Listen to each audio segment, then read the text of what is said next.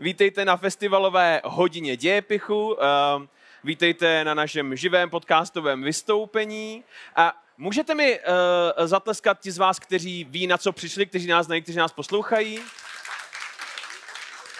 Jo. Nazdar. Dobře, tak až budou naprosto nevyhnutelně za čtyři minuty ty dvě třetiny lidí odcházet, tak rádi jsme vás poznali. Časopis Reflex uvádí podcast o historii sexu. Hodina dějepichu. Tohle. A dneska tomu dáme maličko nožičky, protože máme spoustu zajímavých faktů a málo času. Běží A- nám čas jako, Běží, běží eh, nám časomíra. jak vsav, Uh, jako, to je 40 minut. rozhodli jsme se, že si pro vás připravíme uh, trošku dějepišný filmový historie a začneme jakoby centrem um, uh, filmového, filmového světa, protože uh, kromě Karlových varů samozřejmě, hlavní město filmu je Hollywood, i když v posledních letech ho maličko začíná trumfovávat Bollywood a da- další jakoby ty indické produkce, ale tím se asi testovat nemusí. Já nevím, kolik z vás letos vidělo indický film. Viděl jsi někdy indický film nějaký? Pití. Jo, ano. Tahle ta věc um, může za to, že mám takovouhle kocovinu příšernou. To je náš speciální uh, reflex drink. Je to Americano by Reflex, který nám připravil speciálně kampáry. Je to super. Uh, Nechcete celý léto pít aperoly, tak tohle je ta volba pro vás. ale uh, chutná to příliš, to je nebezpečí toho. Bylo včera večer. Hollywood. Indický film, jestli jsi viděl, jsem se ptal. Milionářská trča, Tohle. To, ne, ne, to točil Brit, takže ne- Polák. takže, takže Polák. Dobře? Tak.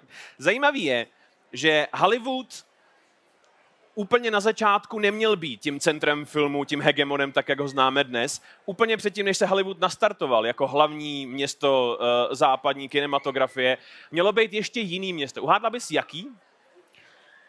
Předpokládám, že to asi nebyla Bukurešť. Nebylo to Bukurešť. Byl to Jacksonville, Florida, hej. Hlavní, hlavní město Florida, mena, jeho domácí základna měla být, uh, měla být místem, kde se měly točit všechny velký americký západní filmy. Já nevím, jestli jste seznámený s tím Florida Man mýmem. Je to v podstatě... Totiž Florida je velice divný místo, kde žijou um, konzervativní hispánci, staří lidi tam jezdívají umřít, mladí lidi uh, berou piko a je to plný aligátorů a pralesů. A, a, tady, a, a často to bývá swing state že jo, amerických voleb, takže tady ta skupina lidí rozhoduje, kdo bude další prezident a, a kdo bude další vůdce svobodného světa. A, a americký novináři, když nemají do čeho píchnout a mají okurkovou sezónu, tak vždycky akorát naklepou lokální zprávy z Floridy a vždycky vám vyskočí něco jako Florida Man, prohodil aligátora prostě výlohou McDonaldu a tak. A, a, a vznikl z toho uh, mýtus jednoho Floridamena, který dělá všechny tady ty věci. Je to jako super záporák. Je to jako náš muž z Brna, je to tohle. Uh, to, je, to, je, to je Floridaman v podstatě. A můžete si vyzkoušet super zajímavou hru. Zadáte na Google uh, svoje datum narození, den a měsíc a zadáte za to Floridaman a vyjde vám, co váš Floridaman provedl den vašich narozenin. Uh, můj uh, umlátil uh, žraloka kladivem. No, absolutní hrdina. Uh, no a, a tady, v Jacksonville, měl být původní Hollywood, hlavní město filmu, uh, protože uh, v, v desátých letech uh, a v nultých letech, když startovala kinematografie jako taková, tak se většina filmů dělala v New Yorku. Ty krátký 15-minutové filmy se dělaly v New Yorku. A New York na natáčení uh, čehokoliv jiného, než bylo město, stál trošku zaprt, protože uh, jednak je celý zastavený a nedostanete se na venkov jakoby za celý den, že jo? Um, a taky tam nemůžete pořádně založit uh, žádný ateliér, protože v době, o kterých se bavíme, jakoby 1910, uh, 1908, 1912, tak uh, filmové osvětlení stály uh, nebyly dobrý. Uh, filmové osvětlení, takže jste potřebovali filmový ateliér, který byl v podstatě velký skleník eh, potažený papírem, aby propouštělo spoustu přirozeného světla tam jste mohli točit. A takže byste v New Yorku potřebovali koupit eh, celou střechu mrakodrapu, což je mimořádně drahý.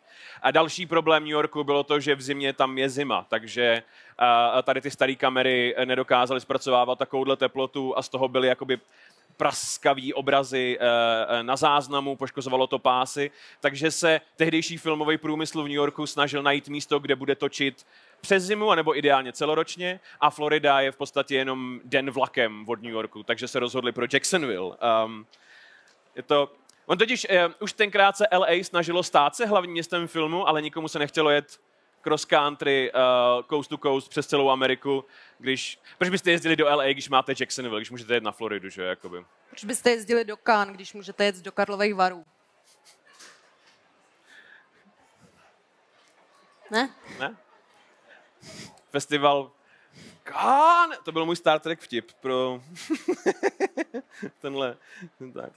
Uh, no, uh, tohle všechno, všechny ty velké filmové studia se nastěhovaly do Jacksonville, ale ta příznivá situace toho, že uh, tohle bude v podstatě ráj filmařů tady na Floridě, se začal měnit v polovině desátých let právě, protože starostou Jacksonville byl člověk s nejameričtějším jménem na světě, jmenoval se Jet Bowden. A Jet Bowden byl jedna ruka s filmovým průmyslem, ale i se spoustou místních uh, podnikatelů, mafošů, Uh, a tvrdil, že film je to, co Jacksonville dodá na, na, na mapu světa, na mapu Evropy, že to je to, s čím město prorazí, ale uh, obyvatelé Jacksonville neměli na, jinak neměli na Jetta Bowdena moc, moc dobrý názor. A vlastně i ty velký filmový studia je trošku vysírali, protože, protože když se třeba točily masové scény, tak se ideálně točily v ulicích Jacksonville a, a potom, co filmový studia dotočili, tak se nezajímali o to, co bude s těma stovkama komparzistů, který si přivezli Bůh ví odkud. Takže se běžně stávalo, že po natáčení armáda komparzistů zdemolovala místní bary. To je jakoby ohromný mayhem. Uh, takže když uh, když je to přichází... úplně to samé, jako jste viděli dneska ráno termál, co se stalo před termálem. Včera tady byla party a dneska jako odpoledne, jsme koukali v hotelu, Jacksonville po každém natáčení vypadal jako Karlovy Vary v 7 ráno během jo. festivalu. Jo. Je to je to poetický, ale jestli v tom chcete žít celoročně, nevím. no.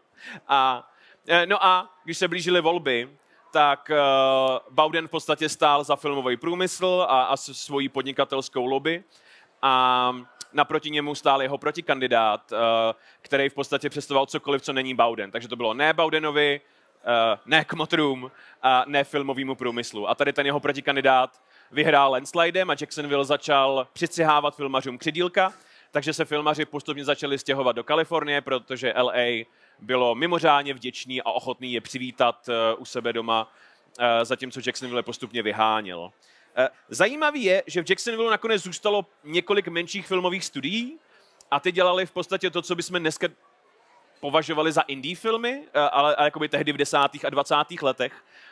Um, a je zajímavý, jak jsou extrémně odlišní od toho prapůvodního Hollywoodu. Jakože, působí to téměř jak z paralelního vesmíru něco, protože třeba Laurel s Hardym natáčeli v Jacksonville, ale protože jména Laurel a Hardy vlastnili hollywoodský studia, tak tam natáčeli pod jinýma jménama. Nebo v Jacksonville ve polovině 20.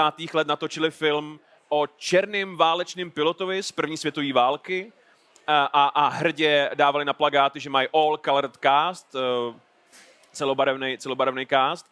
A zatímco se tohle dělo v Jacksonville, válečný film o černém pilotovi, tak v Hollywoodu startovali éru uh, uh, velkých hollywoodských uh, celovečerních filmů filmem Zrození národa. Já nevím, jestli víte, co přesně je film Zrození národa, ale ten film měl vlastní pojetí toho, co má znamenat all colored cast. A aby jsme pochopili Zrození národa, tak se nejdřív musíme pobavit o tom, jaký filmy uh, se točili do posud, než přišly celovečeráky, protože Stopa, dneska se měří filmy na stopáž, takzvanou stopáž. To je to, co vám dá uh, počet minut, že jo. Ale říká se tomu tak, protože původní filmy se měřily na stopy, podle toho, jak byla dlouhá ta role. Standardní role měla 100 stop, a tak, tak 300 metrů třeba. A tohle představovalo 15 minut.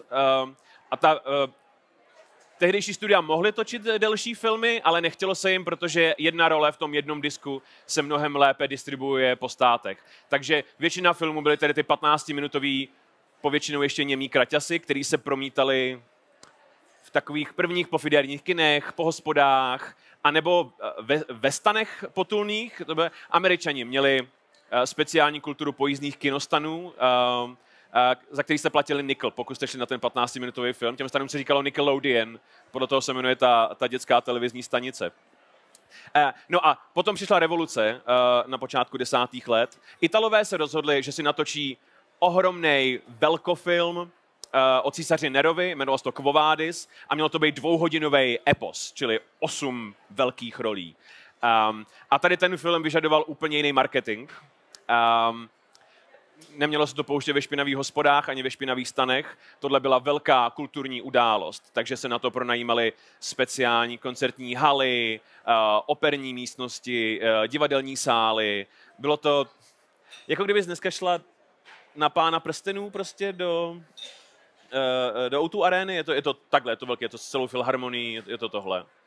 A já přemýšlím, že kdyby tenhle ten film promítali v O2 aréně, tak eh, místo Filharmonie by tam asi hrál Ortel, ne? Nebo něco v tomhle smyslu. No, tohle, tohle byl velký uh, zrod vlastně celovečerních filmů, Quo Vadis.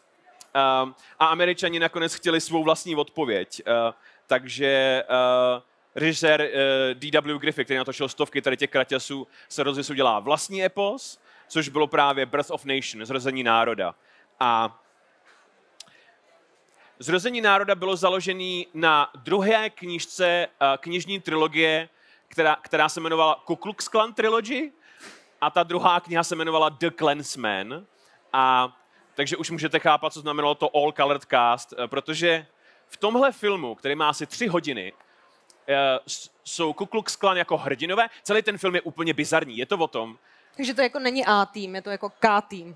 je to, jsou, jsou hrdinové, kteří zachraňují Jižní Karolínu. Zápletka je o tom, že když se konají po občanské válce první volby v Jižní Karolíně, tak nově osvobození černí otroci, zablokují volební proces a najednou má v roce třeba 1870 Jižní Karolína jenom černý politický zastupitelstvo.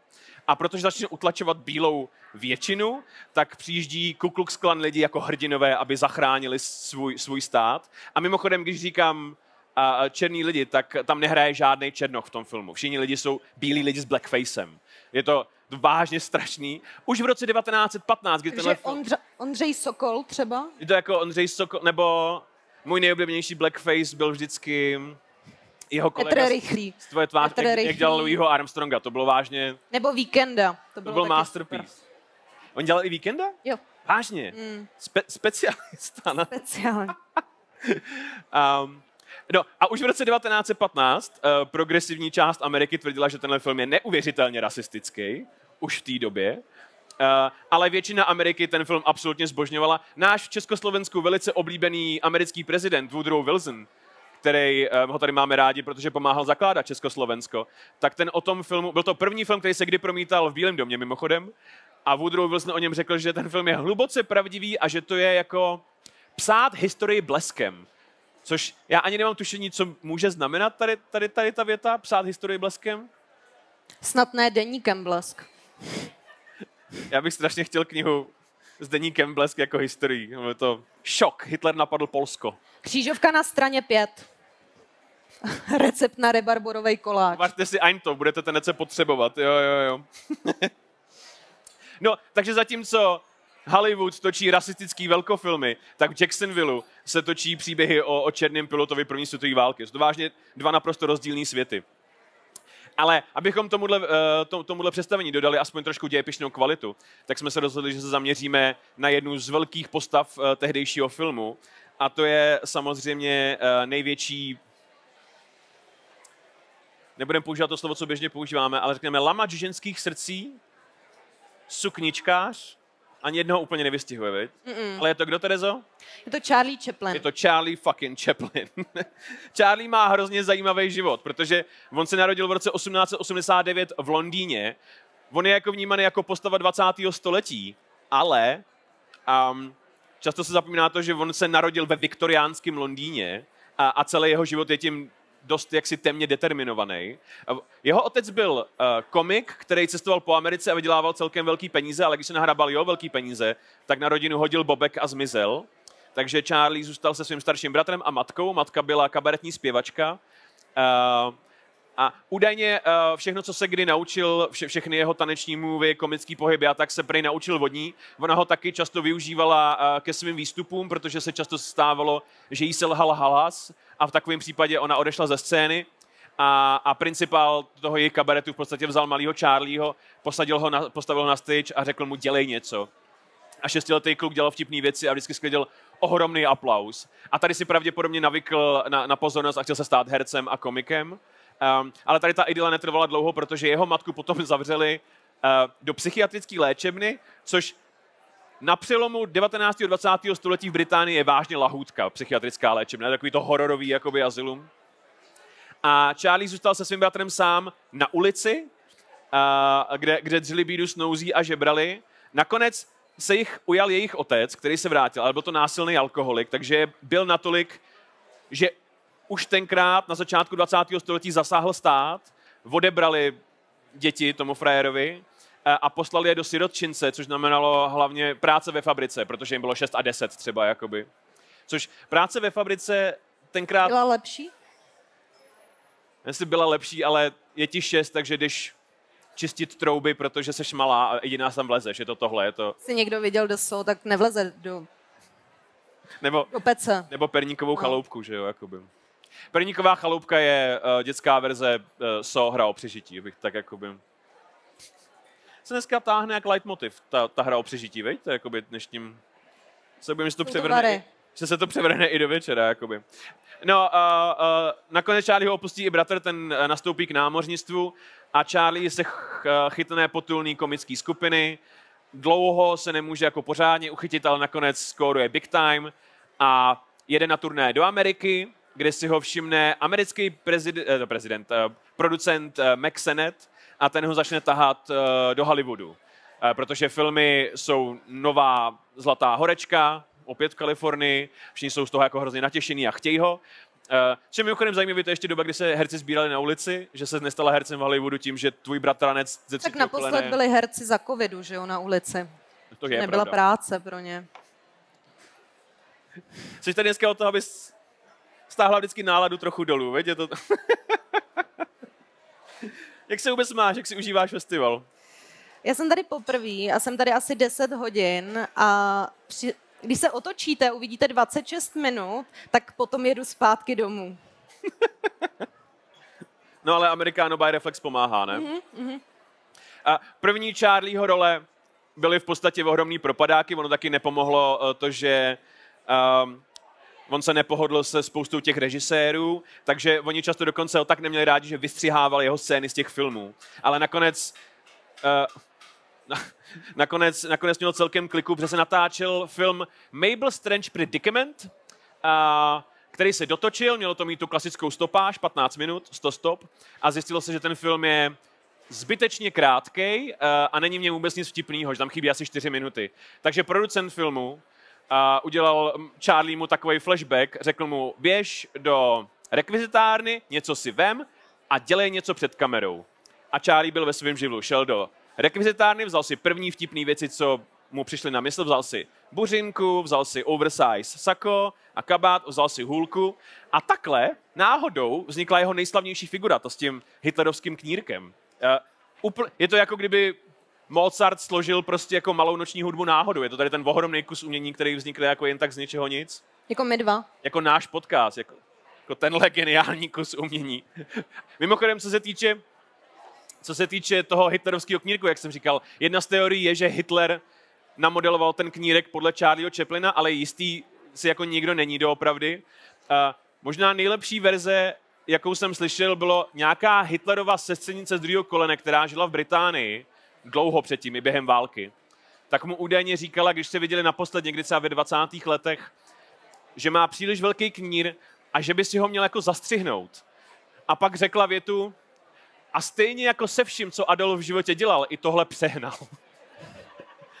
Což je, no, možná nejlepší definice uh, Adolfa Hitlera, jakou jsem kdy slyšel. Uh, no takže um, s nástupem potom, s nástupem potom uh, mluví, mluvených filmů, uh, Chaplin totiž vydělá na těch krátkých filmech tolik, uh, že si založí vlastní studio, tady postavu Tuláka, Trempa vezme sebou, uh, pak přijdou um, ty dlouhý celovečerní mluvený filmy, který mu poměrně jdou, protože uh, podobně jak síla Tuláka byla v tom, že on je jakoby hrozně sympatický tím, jak je chudej, a empatický, což jemu jde, protože on je dítě z ulice, což právě v době přicházející, jednak Roaring Twenties a potom přicházející hospodářské krize lidi strašně bavilo. Ale jeho dost často socialistický agitky mu potom bouchly do ksichtu, ale k tomu se potřebujeme vrátit k původnímu Hollywoodu. Protože ve 20. letech Hollywood sužuje jedna věc a to jsou katolíci. Protože ty filmy, které byly na dnešní poměry velice krotký, tak velice zneklidňovali, uh, velice zneklidňovali Eh, katolickou část americké veřejnosti. Eh, taky nesmíme zapomenout, že v té době Roaring Twenties už byla prohibice, ale z Hollywoodu neustále chodili zprávy, jako tady ten režisér se uchlastal, eh, tady ta herečka se předávkovala. Všichni viděli, že je to prostě absolutní Babylon. Ehm, a takže katolíci začali zakládat um, spolky, které měly bojkotovat Hollywood. Ten největší z nich se jmenoval Liga slušnosti, což Zní jako něco, co vymyslel Ku Klux Klan. Zní to jako Ku Klux Klan, ale není. A nebo? Že kdyby to vedl uh, pan Špaček. Liga slušnosti s panem Špačkem. Ale Ku Klux Klan. A tady bych to zastavil. A bych strašně chtěl vidět pořád s rasistickým panem Špačkem. Ano, jak si černá žena se dá dopředu v buse a on. Tady bych to zastavil, to je špatně. To je hrozně temná představa, ale se líbí, že tvoje role na dnešek je jasná. Lituju ty lidi, kteří s tebou autem do Prahy. To, to někdo ještě napálí před říčanama do, do, do stromu radši než tohle. Jakoby. No, uh, no, takže katolici tlačí, uh, tlačí na Hollywood a pak se objeví dva gentlemani, kteří přijdou jakoby s uh, legendárním kusem dokumentu. Uh, je to novinář Martin Quigley a, a katolický pastor s nejvíc křesťanským jménem na světě jmenuje se Daniel Lord a ti spolu napíšou uh, filmový kodex, no, hollywoodský kodex, což je seznam pravidel, kterých se má Hollywood držet, aby křesťané, dobří křesťané mohli na ty filmy koukat, aby byl koukatelný pro křesťany uh, filmový průmysl. No, filmový průmysl jako Hollywood si z tohohle samozřejmě nedělá hlavu, protože jsou 20. léta a všechno je v pohodě. Ale potom přijde Černý čtvrtek, což je co, Terezo? Není to nějaký pán. Ne, kdyby to byl pán, tak v americkém filmu Lynchou pravděpodobně. Černý čtvrtek je uh, krach na americké burze, po kterém přichází ta velká, velká hospodářská krize, což občas mají současní lidi pocit, že ví, co znamená hospodářská krize, protože jsme jich pár zažili, ale tohle byla jakoby úplně jiná ball game. Hrozil hladomor ve Spojených státech, jako regulérní hladomor, měna neznamenala vůbec nic. Dokonce stát Washington úplně na několik měsíců přestal používat dolar a používali vlastní měnu, což byl takový nasekaný, dřevěný, oštemplovaný kusy, prostě jakoby prkínek, bylo to hrozně bizarní. Bylo jak pogy třeba. Byly to v podstatě pogy, ano. Přitom no černý a... čtvrtek zní něco jako pro Ku Klux Klan, že ve čtvrtek je jako čistka. Taková americká jako, očista. Jako očista, jo. jo. Radšena, že čistí jenom jednu část populace, protože to americké jich, jasně. A v pátek no. už máš volno. Point je, že během hospodářské krize nikdo nemá prachy na nic a navíc musí kupovat předražený alkohol, pančovaný. Takže Hollywood je nervózní, že lidi nechodí do kina. Aby nalákali lidi do kina, tak začnou dělat na začátku 30. let mnohem kontroverznější filmy. Je tam mnohem víc uh, sexu, násilí, uh, alkoholu, jsou to mnohem zábavnější filmy. A katolická luga slušnosti začne tlačit na Hollywood díky tomu ještě víc. Do toho se dostává k moci FDR, který zakládá hrozně moc uh, regulačních agentur, takže Hollywood se strašně bojí, že on založí nějakou cenzorní agenturu pro filmy, ale i kdyby nezaložil, tak uh, Hollywood je nervózní z toho, že na, na filmy se totiž nevztahuje první dodatek ústavy americký, což je... Uh, Držení zbraně. Ne, zní to tak, že je to první, ale není, je to je to svoboda slova. Um, Myslím, že už vystříleli tolik škol, že si to... To můžou povýšit. Jakoby. Um, no a, a, a protože se na to nevztahuje ústavní dodatek, znamená to, že si každý stát může regulovat filmy sám od sebe. A Hollywood má hroznou hrůzu, že Missouri prostě se z ničeho nic rozhodne, že zakážou všechny filmy.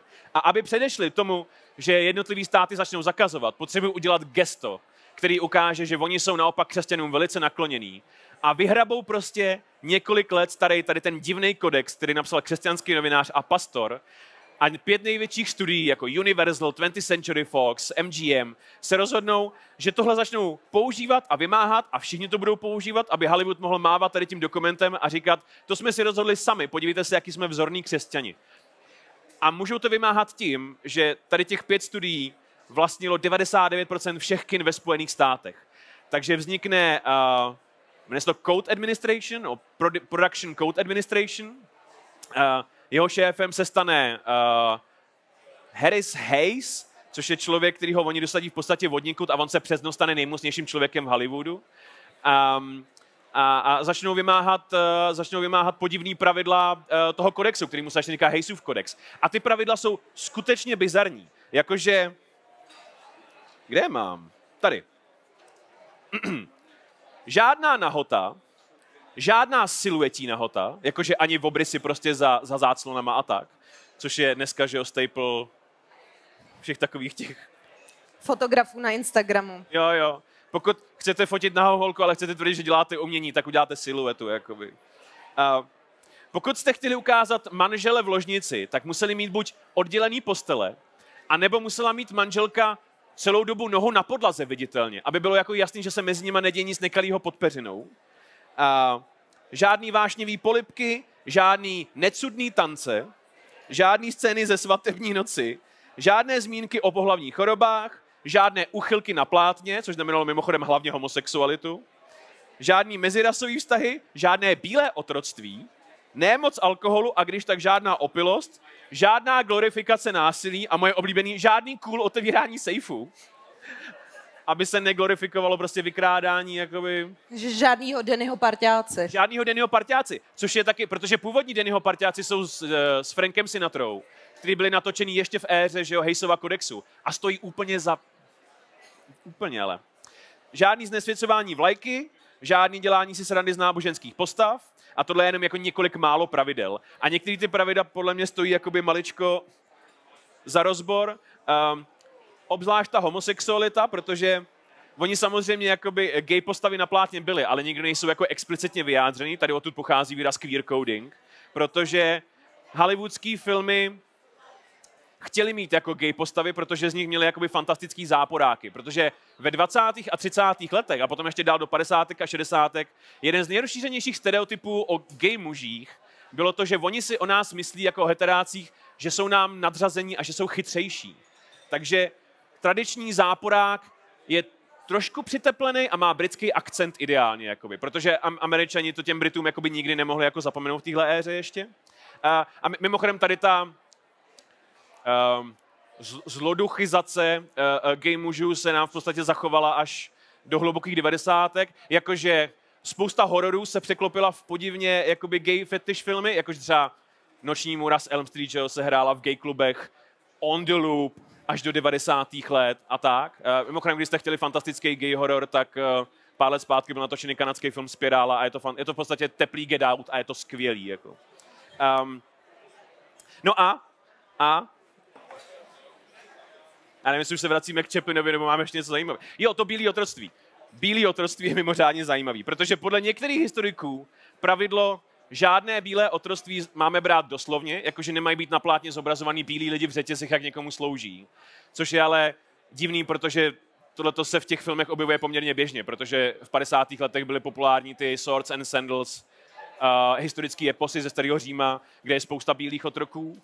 A taky existuje jeden podivný film z 50. let, kdy vikingové vezmou anglického šlechtice do otroctví, ale on je přesvědčí v sílu Ježíše Krista a pak společně jdou kolonizovat Ameriku, je to hrozně bizarní. Um, uh, no ale um, uh, mnohem pravděpodobnější uh, verze tady toho je, že žádné bílé otroctví v podstatě znamená, že se nemá vyobrazovat uh, obchod uh, uh, s lidským masem, jakože obchod s bílým masem. Uh, hlavně nucenou jako prostituci, protože um, tohle pravidlo bylo v Hejsově kodexu v sekci uh, sex a obscénosti, čili mu jako nahrává. A tahle doložka Hejsova kodexu vyrostla ze zákona, který je znám jako The Mann Act, protože s ním přišel uh, senátor John Robert Mann, protože začátkem 20. století byla v Americe příšerná panika.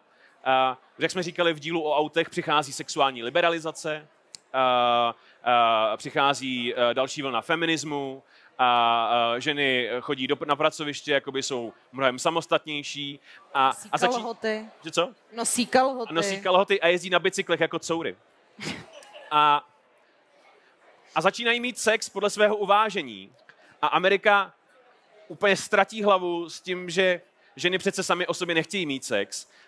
A, a vznikne něco, čemu se říká white slavery hysteria. Je to přesvědčení běžných Američanů, že jsou to stále přicházející vlny imigrantů, který nutí ženy k sexu, přestože jako nechtějí. A díky tomu vznikne tady Men Act na základě White Slave Hysteria. A, a tady ten Men Act má v podstatě sloužit jako způsob, jak můžete zabásnout kohokoliv, kdo si myslíte, že obtěžuje jakoby vaše bílé ženy. Takže jedno ze základních pravidel toho Men Actu je, že můžete zatknout a zavřít kohokoliv, kdo převeze ženu přes státní hranice z, nekalými, z nekalých důvodů. Což znamená, že můžete zavřít úplně kohokoliv. Je tam několik hrozně slavných uh, obětí tady toho zákona. Jedním z nich je uh, první černý šampion boxerské těžké váhy Jack Johnson. Ten jel se svojí bílou snoubenkou přes státní hranice a byl za to zavřený. Uh, teď ještě ona svědčila v jeho prospěch, ale na základě Men Actu, pokud žena svědčí v prospěch toho muže, tak je v podstatě komplic a může být souzená taky. Jakoby. Mimochodem, Jack Johnson byl uh, in memory uh, osvobozen americkým prezidentem. Věděli byste, kterým americkým prezidentem? Jeden typ, jedno jméno. Nedáte nikoho. Byl to Donald Trump. Mysleli jste si, že to byl Obama? Protože je černý? Byl to Trump. Protože jsou Takových rasi... dobrých věcí. Protože to, co Tereza říká, je, že jste rasisti všichni. Jakoby. Protože o toho tady Tereza je, aby... Říkala. um, no a, a, a, takže to je to, co v podstatě uh, white slavery hysteria je a um, to se potom zakomponuje do toho Hays Codeu, jakoby. No a, a Hays Code, jak jsem říkal, platí až do 60. let Um, ale uh, pak se zhroutí ne proto, že by ho Hollywood sám od sebe přestal používat, ale protože přijde ty monopolní úřad a řekne jim, víte, jak 60 let vlastníte všechny kina ve Spojených státech? A oni no, a oni, tak to nemůžete, jakoby. A, a museli rozprodat většinu svých kin a takže nemohli vymáhat Hayesův kodex a tím se v 60. letech rozpadl. Um, Charlie, Charlie Chaplin uh, trošku tady s tím uh, koncem Hayesova kodexu souvisí, on v podstatě jakoby končí podobně s Hejsovým kodexem. Um, uh, to, je, to jeho socialistické cítění, který on dává uh, znát ve filmech, jako je uh, Světla velkoměsta a Moderní doba, to ještě jako projde, ale pak natočí Diktátora, což je ten, ten, ten původní diktátor, ne ten... Jako myslíš toho, co hrál Borata? Jo, jo, se Sašou Baron Ten podobně dobrý, ale jiný diktátor. Protože dneska máme zafixovaného Chaplinova diktátora jako antinacistickou klasiku, ale on byl natočený v roce 1940, a kdy byla ještě Amerika velice nerozhodnutá, jestli jako půjde do války nebo ne, a byli velice nakloněni tomu, že nepůjdou. Takže tady ten film, který zesměšňoval Hitlera, byl velkou částí veřejnosti brany jako komunistická prosovětská propaganda. On totiž, jak byl taky Chaplin velice známý svým levicovým cítěním, tak ho Spojený státy dlouho podezírali, jestli není sovětský špion, což je škoda, že tady ta němá groteska neexistuje, jak Chaplin v tom kabátu z toho holí přelejzá berlínskou zeď tajně a tak strašně chtěl vidět. Jako. Um, no a eh, to byl, to byl první jeho problém, uh, uh, jeho nepohodlnost nejdřív před válkou a potom v éře McCarthyismu, že jo, uh, jeho politický názory a potom jeho vztah k ženám, který byl stručně řečeno nehezký. Uh, že Chaplin vystřídal údajně až 2000 milenek, um, měl, měl podle všeho obrovský penis, ne, zásadně nepoužíval kondom, protože o něm tvrdil, že je esteticky nevzhledný. Na velkých penisech. Na, velkýmu penisu prostě kondom nesluší. Možná proto nosil tu hůl, ne? Aby se mohl opírat. Jinak... Až tak velký. Takže až uvidíte večer někoho z holí, tak víte, že Ať vás pozve na drink. Um, on měl jako mnohokrát poměr s dívkami, kterým nebylo ani 15 A velkou část z nich otěhotněl a, a dostal se z problému jenom díky tomu, že byl ochoten si je vždycky na pár let vzít. Jako. Mně se líbí to, že jako na velkém penisu je kondom esteticky nevzhledný, ale když tě je 40 a máš vedle sebe 15 letou těhotnou holku, tak to je esteticky jako... Mua. Avantgarda. V roce, v roce 1916 randil 16-letou Mildred Harris, kterou si o dva roky později vzal, protože zjistil, že je těhotná. A rozvedli se v roce 1920, dva roky po své svatbě. V roce 23 mu bylo 34 a randil s 15-letou dívkou Litou Gray a musel přemluvat svoji dospělou kamarádku, aby s nima chodila na rande, aby to nebylo divný, aby vypadal jako rodina prostě, když někam jdou. A... Tradiční, tradiční rodina. a Lita Gray nakonec otěhotnila a hrozila mu obviněním ze znásilnění nezletilý. Takže on souhlasil, že si ji vezme. Ale, ale, měl i jiný alternativy řešení tady toho problému s Litou Gray. On jí navrhoval tři různé alternativy, kromě toho, že se vezmou. První byla, že ona dostane 20 tisíc dolarů, tehdejších, a, a vezme si někoho jiného. druhá byla kreativní, navrhovali, ať jde na potrat. A třetí byla ještě kreativnější, navrhovali, ať se zabije. Good Guy Chaplin. Nakonec spolu měli dvě děti. Tak to dobře dopadlo. A, a když se rozváděli, tak uh, Lita Gray byla tak zuřivá, že vypustila... Uh, uh, oni když se rozváděli ve zlim, takže ona do protokolu uvedla všechny podivné sexuální věci, které on po ní chtěl a pak se postarala o to, aby tady ten dokument unikl do všech redakcí ve Spojených státech. Takže máme zdokumentovaný, co Charlie Chaplin chtěl po svý třetí nezletilý ženě. Konkrétně to byla trojka, chtěl po ní trojku. Orální sex a sex před obecenstvem a tvrdili, uh, on teď byl cholerik a pořád na ní křičel i před lidma a tvrdili, že to je úplně normální a všechny manželský páry to dělají, akorát o tom nemluví veřejně, že jo, jakoby. Jestli je tady nějaký manželský pár, tak má tu možnost. Si najdete nějakého, nějakého gentlemana z holí a bude po vás chtít věci, tak... Uh... Stage je za 6 minut vaše. Nakonec, nakonec z něj Lita během, během rozvodu vytáhla 800 tisíc dolarů. Tenkrát, jako ve 40. letech. A jeho, jeho třetí žena byla stará bréca, to byla Paulette Godard, bylo jí 26, když se byli, takže to nevydrželo dlouho. Fuj. A, fuj. A až čtvrtá žena byla ta, se kterou zůstal, to byla Una O'Neill, ale protože její otec byl doslova jenom o čtyři měsíce starší než Chaplin, tak byl velice rozladěný, že jeho dcera raní s Chaplinem. A když on jel s uh, O'Neillovou na rande do jiného státu, tak on nechal Chaplina zavřít na základě právě Men Actu, na základě uh, White Slave Hysteria zákona. Uh, Pak takže, přišel Donald Trump a všechny je osvobodil. Osvo- jako hrdina, kterým je a osvobodil tyhle nevinné muže. No, Amerika si absolutně smyslila na tom, že jejich nejoblíbenější komunista je, je osočený z obchodování s bílým masem a to byl v podstatě jeden z posledních hřebíčků do rakvého kariéry. On se pak snažil ještě svoji veřejnou fazonu zachránit posledním filmem, který natočil ve Spojených státech. Jmenoval se to Pan Verdou, ale z nějakého důvodu se rozhodl, že to bude komedie o sérovým vrahově, který zabíjí jenom starý ženy. Takže všichni dělají, no ano, to dává smysl. A když potom odjel do Evropy, tak se Spojených státy rozhodli mu neprodloužit víza, že jo? protože on byl Brit, takže se nemohl už nikdy vrátit do Spojených států. Vrátil se tam jenom v roce 77, ne, někdy v 70. letech, pár let před svou smrtí, pro Oscara za celoživotní přínos. Jako.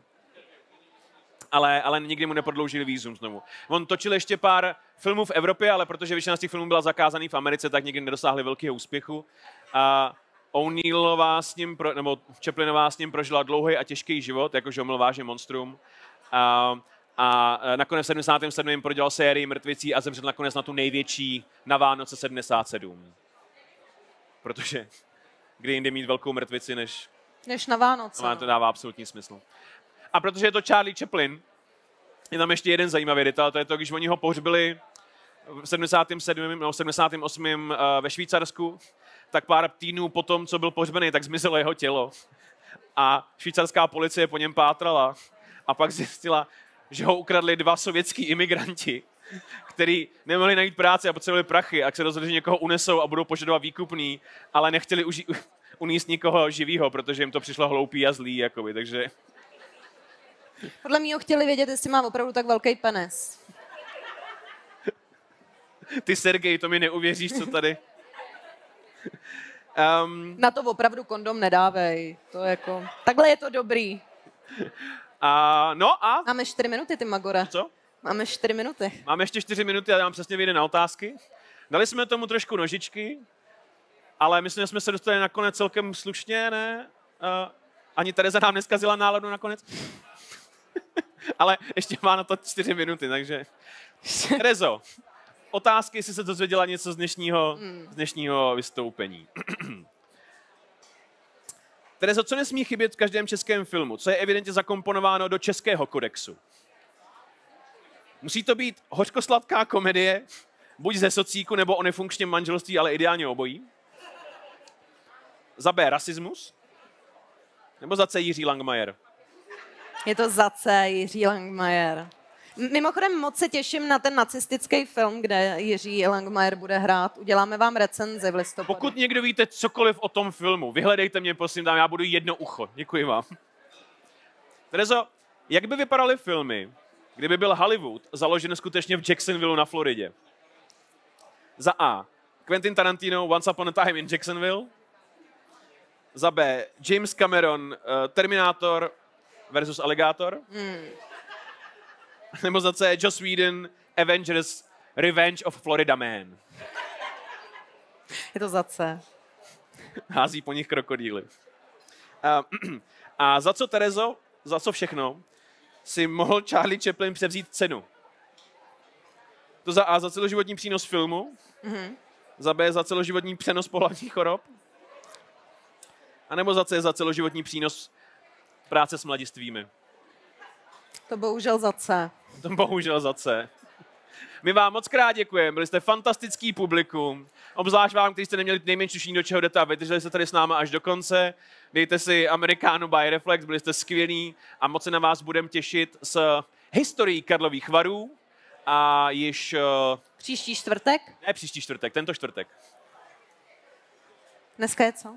Sobota. Příští čtvrtek. Příští čtvrtek. Prostě ve čtvrtek během festivalu. A bude to skvělý. Díky moc a čus. Děkujeme. Právě jste doposlouchali podcast Hodina děje pichu, který najdete každý týden na webu Reflex.cz, YouTube a všech hlavních podcastových platformách. Díky, že nás posloucháte a sledujte náš Instagram Hodina děje pichu pod.